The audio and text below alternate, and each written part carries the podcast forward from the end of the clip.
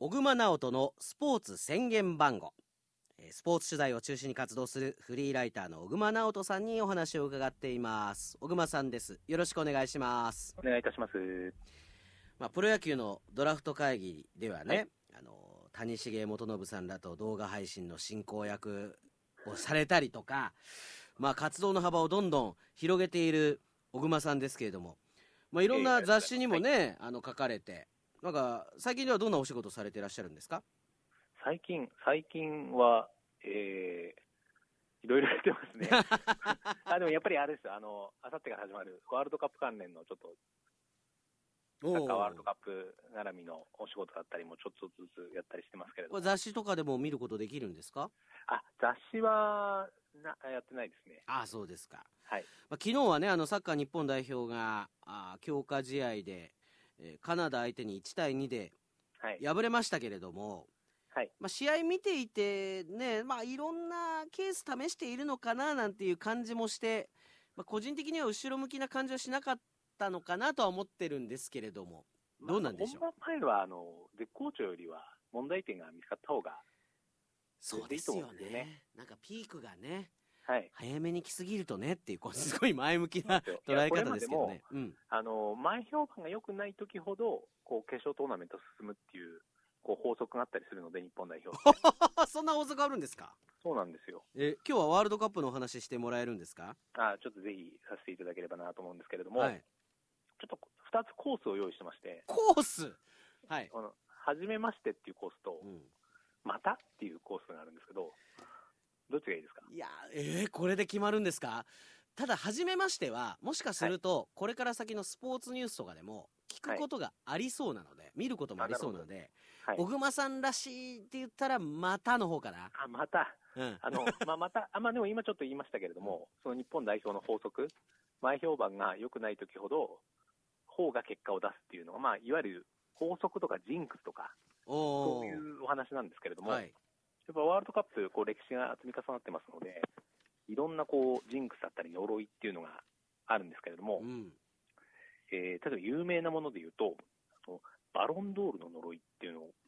バンさん、ご存知ですかいや、もう、多分、ほとんど呪いに関しては知らないと思いますけど、バロンドールっていうのはね、あのーはいヨーロッパの年間最優秀選手賞のことですよね。い、わゆるもまう、あそ世うそうそう界一とい世う界一、はい称号ですよね。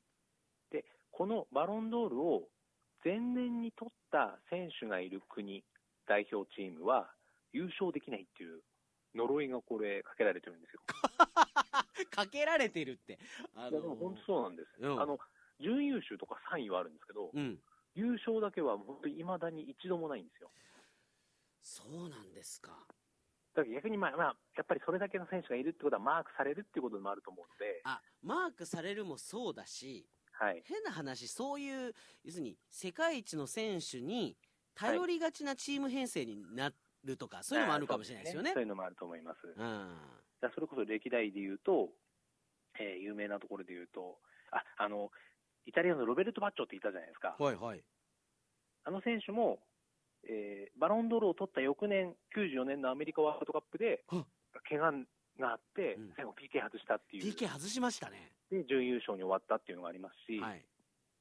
ブラジルのロナウド、うん。 97年にバロンドール取ってるんですけども、98年のフランスワールドカップ決勝で敗敗れてるんですよ。負けたこともあるんだ。ロナウドも。あ、そうなんです、そうなんですう。んうんうん。なんか最近はね、あの、ロナウドがゴールを決めて、ブラジルが優勝したみたいなシーンをたくさん見るから、あ、まあ確かにそんな今いっぱい流れてますもんね。うん、その印象強いですけど、はいあのバロンドール取った翌年は負けてるんですね。そうなんですよ。へただ、今回、ちんょっとこの法則崩れが起きそうで、え。うんうん。要はあの、今回開催が6月からこの11月、12月にずれたじゃないですか。はい。なので、バロンドールの、その前年受賞、前の受賞者っていうのが今2人いる状況なんですよ。なるほど。前年受賞者はメッシなんです。ふんふん。でも、その、今回10月に発表されてるので、その直前の受賞って賞受賞者っていう意味になると、あフランスのベンゼマになるんです。ベンゼマがつい最近ね、受賞しましたね。だからこれど、どっちに、どっちを取ればいいのか、 このの呪い業界ではこれあの、悩ま呪い悩ま業界っていうか、せるあの、そんなあの、 呪い先行の話じゃないんで。どうでしょうね。まあ普通に考えたらなんか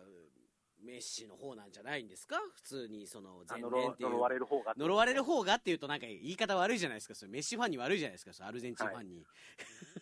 ャパンさんはメッシが呪わ れると。言い方言い方ああでまあちょっとどっちがなるかわからないですねはい。初めて優勝するかもしれないしあ、そうなんですよ。でもそれ今までないんですもん。んねはい。うん他にもこういう呪いっていろいろありまして。はい 呪いの話なんですかでもそれま初めての方が良かったかな ままた起きた、あの、あのミック・ジャガーご存知ですかあミック・ジャガーはイギリスのロックミュージシャン。いええそれがなんかサッカーと関係あるんですかあのミック・ジャガーの呪いっていうのがもう世界的に有名な呪いが あ世る。界的に有名なんですかミック・ジャガーなんてサッカーの大ファンなんですけれども、はいミック・ジャガーが現地で観戦して応援したチームは負け るっていう。かわいそすぎですよそれ それそれミック・ジャまあガあーのかわいそすぎでしょえっ、と、イイギリス、まあ、要はイングランドをはい応援しに行くじゃないですか。はいはいもう毎回負けちゃうんですよ。だからイングランドずっと優勝してませんよね。はいしてないですね結構、あの、本当に熱心なサッカーファンで現地に必ずと言ってる人行くんですけれども、うんあと、まあ、イングランド負けた後も、でもチケット持ってるから、はい応援、その観戦しに行って、どっちか応援するじゃないですか。はいはいそう応援した方が負けるんです。その要するに、えー応援側スタジアムのそのはいチーム側にいた方が負けるってあことでとすかその、だその、どちらかの代表ユニフォーム着てたりするので、あのもうそんなんなったらもうあのねえカタールでもミック・ジャガー見たらあ負けるわってなるじゃないですか、いや、本当、本当に、あの、海外もこれ本当に有名な呪いなので、ええミック・ジャガーお断りっていう横断幕があったりするんですよ。あ ちょっとかだってサッカーファンなんですよねミック・ジャガーははい。かわいそすぎるでしょだすごい、すごい例が、あの、うん2014年のブラジルワールドカップ。う、はい、これブラジル大本命で、まあ、開催国ですから、はいはい言われていたのに、うんあのね、ミック・ジャガーの息子さんがブラジルに住んでるらしくて、ええだから息子と一緒にブラジル応援しちゃったら、いあのドイツと1対7で敗れるっ ていう、こんな試合絶対ないっていう試合が起きちゃったんですよ。あの、あの、あの悲劇の現場にビッグジャガーがいたんです。いたんですかあー、はいちょっと信憑性を増しましたねなのでこれ逆に考えると、まあ、こう今大会応援来るかどうかわからないですけれども、はいまあこのコロナ禍もありますけど、ええ例えば、はい、日本対ドイツ、日本対スペインの試合で、うん、 これドイツ、スペイン応援してごらんなさいよっていう話ですよ。ちょっとあのサッカー協会がミック・ジャガーにねあの顎足台でもちょっと出して、はい。招待して「すいませんちょっとあのあちら応援してもらえませんか?」ってはい どんな強化だっていう話ですけどへえすごいですねこういうのまだあるわけですかあはい、あります、あります。面白そうですねもうなんで面白くなってきあのまあのし有名なこの名人の呪いで言うと、はいあのペレの呪いっていうのがありまして、たはペレ、サッカーの王様あわペかレり。ますよペレが、このチームいいよって言ったら、勝てないっていう。なんかなんか異常にネガティブですねあの勝つとかじゃなくて負けるんですかそうなんですよ。うん例えばただ、今大会の、ね、優勝チームはまだね、発表されてないんですよ。うんペレさんの口からははい。でもやっぱり、あのペレってあの、やっぱりブラジルをやっぱり当然応援しちゃうじゃないですか。はいはいはいなので、そのブラジルって、まあ、もちろん毎回優勝できないから、そういうなんか呪いって言われちゃうっていうのもあるああなるほどねと思う。うん。で率としては低くなりますものねはい。そりゃ毎回毎回じゃないですもんね